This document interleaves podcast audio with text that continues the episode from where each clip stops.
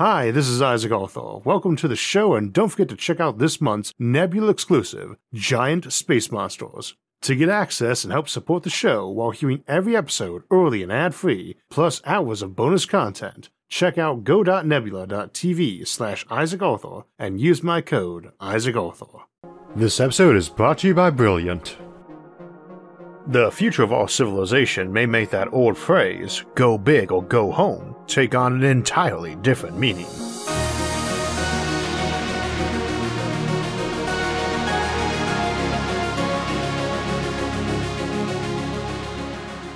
Something we discuss a lot on this show is the sheer immensity of possible future civilizations, those which might colonize billions of stars each with untold billions of people around them. Indeed, we discussed how we might house a billion billion people in this solar system alone, and even trillions right here on Earth. But something we never have addressed before was how an individual can stand out in such an immense civilization, and at first I was actually a bit surprised it did so well as a potential episode topic in one of our recent polls. Upon reflection, though, it makes sense. Folks in past civilizations could more easily lie to themselves about their personal importance. Frequently, there were only a few thousand to maybe a few million folks in your whole nation, most of whom did not even know what a million was, and for the supermajority of them, their existence was virtually exclusive in a community of maybe a few hundred to a few thousand. Nowadays, we are quite aware our population is nearing 8 billion, and by last count, over half of them were active internet users. This channel, incidentally, isn't even the top 10,000 on YouTube in terms of views or subscribers. And while more and more folks in classic media have added YouTube to their means of reaching their audiences, there's still a big difference between a famous YouTuber and pretty much anybody in a movie or TV show, or syndicated radio program or a New York Times bestseller. And yet, millions of folks have watched an episode of this show, and I would guess at least a million folks recognize my name, or fairly characteristic voice, and associate to space or science or robots or aliens and so on. Uh, that's about a thousand times more folks than I ever aspired to have recognized me, and I won't play false that I do not enjoy having so many folks enjoy my work or the respect I get from it. On the other hand, I've never wanted to be a rock star, athlete, or actor growing up, and the sort of adulation bordering on worship many folks in those professions receive is not something I have ever aspired to, nor recommend to others. However, we're not talking about how to be worshipped in civilizations of trillions, apotheosis, elevation to divine status, but rather how to stand out, and that does not strike me as an ignoble goal. That said, just in my own experience, folks who pursue fame for its own sake do not fare as well at that goal as folks who have something they are passionate about and get well known from seeking to share it. I think some folks might assume standing out in civilization is synonymous with making a difference or mattering as a person, and as we'll see today, in the future, even in realms of trillions of people, it is likely to be even easier to find a way to excel, and no one will be forgotten or unknown. Back to the fame angle, this differs from standing out, in my opinion, because it's often more like a race for supremacy, being the number one, which is obviously harder in a civilization with vastly more people. Again, in my personal experience, seeking fame for that reason tends to be not only a bad motivation for doing things, but also bad from a practical approach. Someone focused on being the best known for something is presumably using a lot of their energy and enthusiasm for that goal, not being the best at that something, but being known for it. Of course, that's anecdotal, and there are a lot of folks who sought fame and adulation above all things and got it, for better or worse, by the truckload. And we might as well start with an extreme case apotheosis, the elevation to divine status. There are a lot of folks, even in modern times, who not only have a god complex but convince many others it's true, to one degree or another, Jim Jones, known for being the leader of a cult in Jonestown that famously committed suicide by drinking Kool Aid, styled himself a godlike figure, though also styled himself an atheist and agnostic.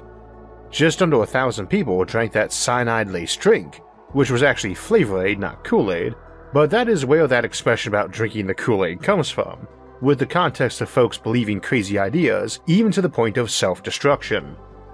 Jim Jones is hardly unique as having gotten a big following of cult like worship, even including the mass murder suicide epilogue, but it is probably only fair to point out that we have a lot of such groups around nowadays with no history of violence, and several number their membership in the tens of thousands or more.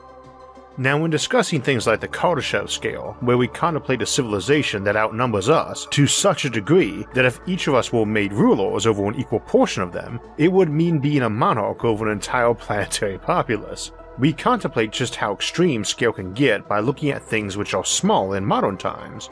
In a world of a few trillion people, the Jonestown massacre proportionally would have been more like a million people, Imagine if you woke up one day, turned on the news, and saw the entire population of Trinidad, or Estonia, or Cyprus, or Delaware, or Maine had just committed suicide.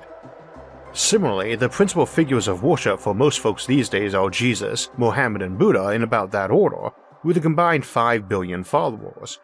In a population of a trillion, scaled exactly as now, you'd have 300 billion Christians, 240 billion Muslims, 150 billion Hindus, 70 billion Buddhists, 30 billion Sikhs, 20 billion Jews, and around a dozen others who would scale up to our modern Earth population, or those largest modern religions of billions, if the human population rose over a trillion.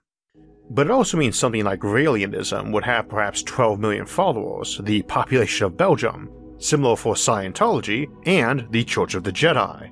Though it's often hard to accurately determine numbers from those groups, it does mean we would generally be discussing a number of followers parallel to the populations available to many a great ancient empire. We also currently have around a quarter of a million YouTube channels with over 100,000 subscribers, which would also scale up to populations equal to or larger than Belgium or Illinois or my own home state of Ohio. Scaled up, I would presumably have just under 100 million subscribers, about what PewDiePie has, and he'd have nearly 14 billion, almost twice the current world population. So a lot of today's discussion depends a bit on what we mean by stand out, because the flip side of that is you could be ruler of a nation larger than modern nations like Germany or England, with as many folks in your land as the greatest Roman emperor or some of the most famous kings, khans, and caliphs, and yet be standing out no more than mayor of a mid-sized city of tens of thousands, and honestly, most folks either do not know their mayor's name or know it but little else and care not. Few would be recognized on sight by the typical person a couple towns over. Only mayors of famous cities like NYC or London tend to be internationally known. Heck, my wife has been elected state official for around a decade and represents our district in the legislature, had her face on a hundred big signs and all over media ads for the elections, and we rarely get recognized walking through stores in the area, let alone outside the district. And I shouldn't say we, I'm virtually unknown, and that's not really unusual. Until modern times with cheap photography, it would be fairly unusual people would recognize any person of note outside that noteworthy person's immediate friends or minions. The king might have some statues, coins, or paintings of himself, but even that is rare. Only Hollywood and primetime TV have traditionally, for less than a century, allowed virtually anyone to be known to everybody else on sight, even governors of states or the senators from them are rarely recognized outside their own state, and honestly only in them for having spent millions of dollars plastering their face all over the media. Now, however, we have a paradigm shift. There are still places where no one owns a camera, but those are increasingly rare, and where they are common, everybody has tons of photos of themselves. That's recent too. Photographic cameras have been around for two centuries now, but didn't become common household items till the last 60 or 70 years. Around a decade later, photo IDs on driver's licenses started getting common, though photos on passports had been around even longer, and of course, newspapers had been running photos for the better part of a century by then. Nonetheless, there was actually not that many photos of folks from then, and I'd say a lot of folks have more photographs taken of them in any given month now than the average person got in a decade prior to advancements like Polaroid photos, disposable cameras, digital cameras, and of course, smartphones and the selfie. Now, though, with smartphones and selfies and social media, we've got more visuals and text from most people out there on the net than would fit in the typical Wikipedia entry on all but the most famous folks. That's not going anywhere either. Computer memory has been plateauing a bit in recent years, but it's been decades since every bit of text a person might have ever written would fit on a hard drive with no room to spare. And these days, a terabyte of hard drive costs about as much as dinner at a modest restaurant. We do more photos and at higher resolution, and videos too. but the reality is that we could compress an individual person's whole life down to a gigabyte of text and images and still know them better in word and deed, visually and by text description, than any human who lived before the invention of the camera. If we assume someone made a decent AI or bot that crawled the web, gathering and compressing someone's life down to a gigabyte, all their text, a few photos from each year, some very compressed audio and video, then even at modern costs of about $25 a terabyte, and even if we assume backups and replacements made that $100 a decade to maintain that terabyte, that means storing someone's 1 gigabyte compressed life history will cost a dollar per century, and that was with some extreme redundancy in there and an assumption hard drives would get no better or cheaper in terms of storage per dollar. Every single episode I've done in full 1080 HD takes up around a terabyte, and I'd imagine most folks who've watched those all know me better than all but my closest friends and family, in spite of them not being videos about myself. My weekly audio journals are probably more informative and much smaller, and I don't compress those, they are WAV files, because memory is so cheap. Most biographical Wikipedia entries don't even have a photo in them, mine does not, just a couple pages of text tops, which is still more than most great kings had written about them in their time. And that level of recording at modern storage costs would let us store the whole current human population at similar detail for maybe a hundred bucks a century. And who seriously believes we've maxed out hard drive technology? So yeah, you are around forever, Oh, maybe not forever, forever is a very long time, but even without huge improvements in storage tech, it would probably need to be longer than human civilization has been around before anyone started feeling like your data need to be compressed down to the kilobyte region. So, where standing out really means being remembered, almost everybody alive today is covered, and if you're watching this, then you're in that number. Standing out in terms of being noteworthy or respected, that is harder, or appears to be at first glance, However, consider the trend we have seen in recent times. It is a bit sappy to say that everybody excels at something, but generally speaking, almost everyone has at least a few skills, hobbies, interests, trivia, etc. that they are really into and good at. Where this is not true, often the reason is something correctable, with more technology. For instance, a person suffering a severe mental handicap is probably not on the internet a lot, meeting the 300 people on this planet who share their obscure interest in photographing dragonflies, but this is probably a temporary problem. Where intelligence is dependent on hardware, which is to say your meat brain, we will probably be able to correct any deficiencies or shortcomings this century, long before we got to a trillion people. That doesn't imply everyone will be as smart as everyone else, but I suspect we won't need massive genetic or cybernetic technology improvements to get to the point that every living human has an IQ of 130 plus. If you're in that zone, then you can pretty much do anything you want in life that's intellect and skill focused if you want it enough. We have this whole civilization paradigm of physical or mental excellence that assumes you get born with those. Neither is really true, but that initial genetic package definitely matters, and honestly, I doubt it will by the end of the next century at the latest. Your intelligence or height or so on in genetic terms is an accident of birth, not the product of scientific mastery. Do not assume that will be true for anyone born a century from now, or that they would be stuck to their initial genetics, natural or tailored. That would also make it seem even harder to excel if everybody can be smart or tall or strong or pretty, but it does mean that when we say you can do anything you set your mind to, that it won't be quite as hyperbolic of a statement. Being motivated and driven is the most critical part of succeeding at something or being well known for it. That's not a feel good formula either. It's thoroughly researched that being driven or obsessed is the most common shared trait of the powerful and successful. Nonetheless, that initial genetic package or some injury of youth or the good or bad fortune of your early childhood education and development just really impose some tough hurdles, now, often those hurdles are exactly what brings someone to a state of excellence, but I think most of us would agree life has plenty enough challenges in it that if someone loses an arm or is born without it, we probably shouldn't be holding off on offering them a prosthetic or cloned replacement limb so they can rise to the challenge of living without it. It is easy to stand out if you are born to grow to 2 meters tall in a world where most folks only get to 1.7 or 5 foot 7, and it probably makes it much easier to excel at basketball, but you'll still work your butt off if you want to get in the NBA. If anyone can be born to grow to any height their parents want, or have themselves modified as an adult to the height of their choosing, this is no longer an edge. though I'd be curious if folks opted to keep getting taller and taller, or all be the same height, or some other equilibrium came in. Whichever the case, our general goal is to try to give people the tools they need to pursue their dreams, and even stuff like motivation and drive or attention span are subject to teaching or stimulation or treatment. So I suspect the future of trillions of folks won't see folks unable to shine for the reasons that tend to limit us now, or at least the bar would be raised a lot. Incidentally, it might seem like I'm hand waving some technology in here, but keep in mind the topic is standing out in a civilization of trillions, and for us to go from just under 8 billion souls to just a single trillion would require our population double seven times.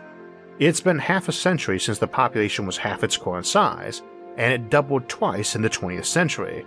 Most forecasts show population growth slowing, though population forecasts beyond a decade out have a track record of accuracy parallel to reading tea leaves. If we'll keep doubling every 50 years, though, it would mean it would take us 350 years to hit a trillion people, around the year 2371. 350 years ago, the population was around half a billion, and took more than a century to double to a billion, and was half that size half a millennia earlier.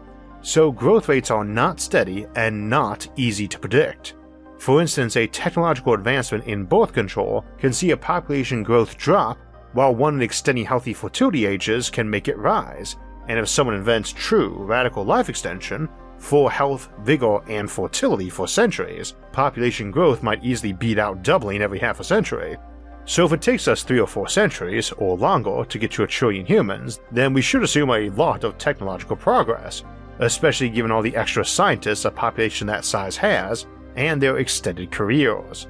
Such being the case, I don't think there's much of a stretch to assume folks born to that era would enjoy vastly better overall health and resources, better technology and techniques for learning and living, much as we do now compared to ancient days.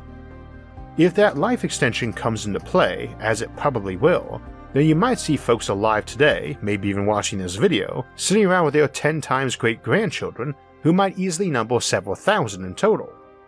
That is one way to stand out, be patriarch or matriarch to a clan of descendants so large they could people a world, and possibly a motivation for space colonization.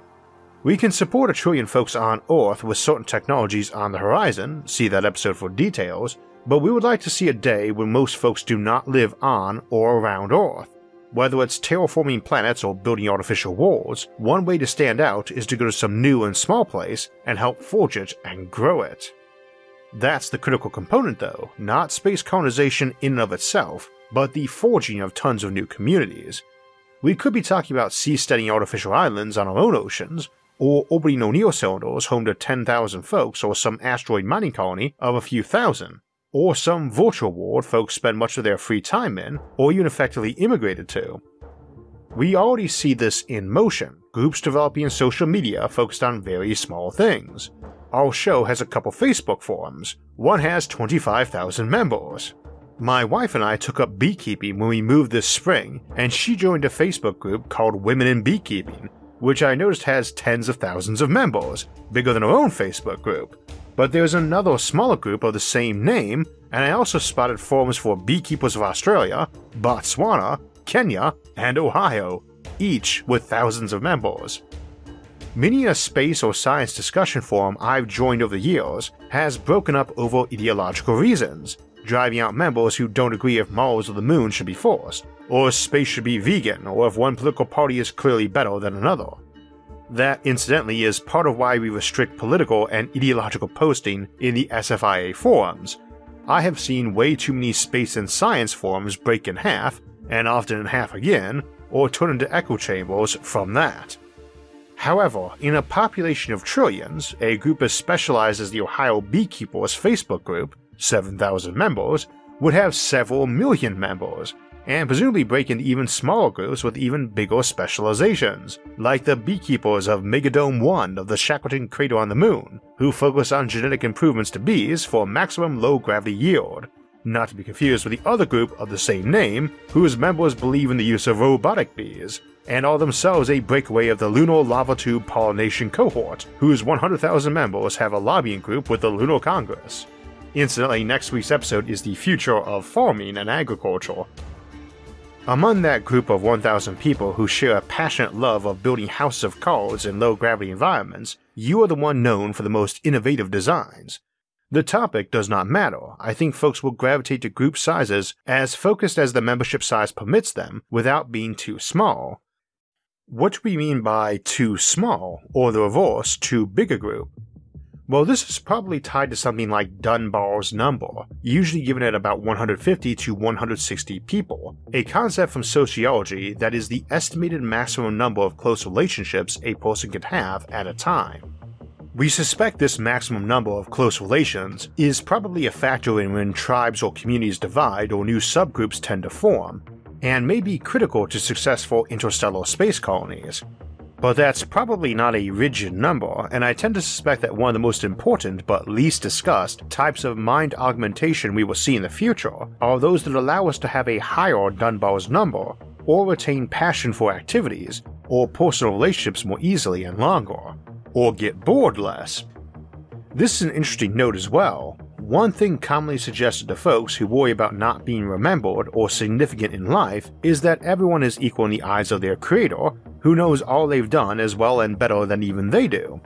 I can't speak to that, but it is very likely that a superintelligence, such as a post-human or strong AI, really would be capable of maintaining millions or even billions or trillions of interpersonal relationships, and tracking all those little personal details we often don't know about even our closest friends and family, like what their parents' birthdays were, or their child's middle name, or their favorite type of sandwich lunch meat. One way to make everyone stand out more is just to make it easier for us to know more people and see how they shine. Expanding and strengthening that network allows a broader and stronger fabric of relationships to be woven. That might be even better than letting everyone shine brighter. After all, the sun is far brighter than any light humans have ever made, but it is just one of hundreds of billions of suns in a galaxy that is itself but one of countless billions. In such an immensity, even an empire of a trillion worlds is but a fly speck. And really, in all that vast space in the sky, who would even notice if a star like ours just flickered out one day? Let alone care if one tiny person living in one tiny town on one tiny world around that sun disappeared. Of course, the answer to that is that a lot of folks would notice if you disappeared, and as we grow in numbers and technology toward a trillion and even beyond, that will only increase, not decrease. If you are alive hearing this now, then in my opinion, you have a better than 50 50 chance of having your name remembered and recorded until long after this bright star we live around burns out. And all you need to do to stand out is find something you love and pursue it. And the future, this will only be easier and even though our star is but one in countless trillions in a vast empty sea of the night, that does not mean it shines any less bright. So, we have a couple of announcements to get to along with our upcoming schedule, but first, I was talking today about how in the future we would probably have gotten far better at educating people by having learned more about what's critical to learning, but one eternal truth about education is that hands on interactive learning is almost always vastly better than trying to learn things by rote memorization of dull facts or assertions. This is something I keep in mind when writing episodes, and something our friends over at Brilliant understand too, as why they are constantly seeking to improve the interactivity of their content they are already the hands down best website and app for learning math, science, and computer science, but they have once again upped their platform to a new level, with even more interactivity on topics like their geometry fundamentals and calculus in a nutshell courses. They joined the recently updated courses Pre Algebra, Mathematical Fundamentals, Algorithm Fundamentals, and Scientific Thinking. On Brilliant, it is not about memorizing or regurgitating facts for a test, you can just pick a course you're interested in and get started. Feeling stuck or made a mistake? You can read the explanations to find out more and learn at your own pace. If you'd like to try out Brilliant for free and get 20% off a year of STEM learning, click the link in the description below or visit brilliant.org slash Isaac. Also, on today's topic of standing out in a giant civilization, let me give a shout out to my friend Brian Keating on his new book, Think Like a Nobel Prize Winner, where he distills his interviews with several Nobel Prize winners. Brian's also one of the best astrophysicists out there, and he runs a YouTube channel that delves in that topic and others with a fascinating and informative style. I will link that channel, it and his books are definitely worth checking out. Speaking of things worth checking out, a common problem humanity has often faced is how to feed itself, and we'll check out that topic next week and explore what advances are emerging in the field of agriculture as we look at the future of farming. Then we'll have our October Sci Fi Sunday episode, Sentient Planets and World Consciousnesses, on October 7th to discuss the popular sci fi idea of living and thinking worlds, and they might occur naturally or be created by high tech civilizations. Then we'll take a look at the concept of convergent evolution, aliens who look or act like us, and then at artificial intelligences who might also act like some of us, the misbehaving ones, with a look at criminal AI. Now, if you want to make sure you get notified when those episodes come out, make sure to subscribe to the channel and click the notifications bell. And if you enjoyed the episode, don't forget to hit the like button and share it with others.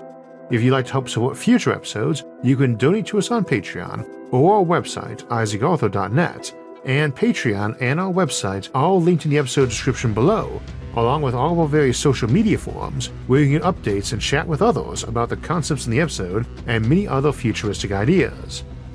Until next time, thanks for watching and have a great week.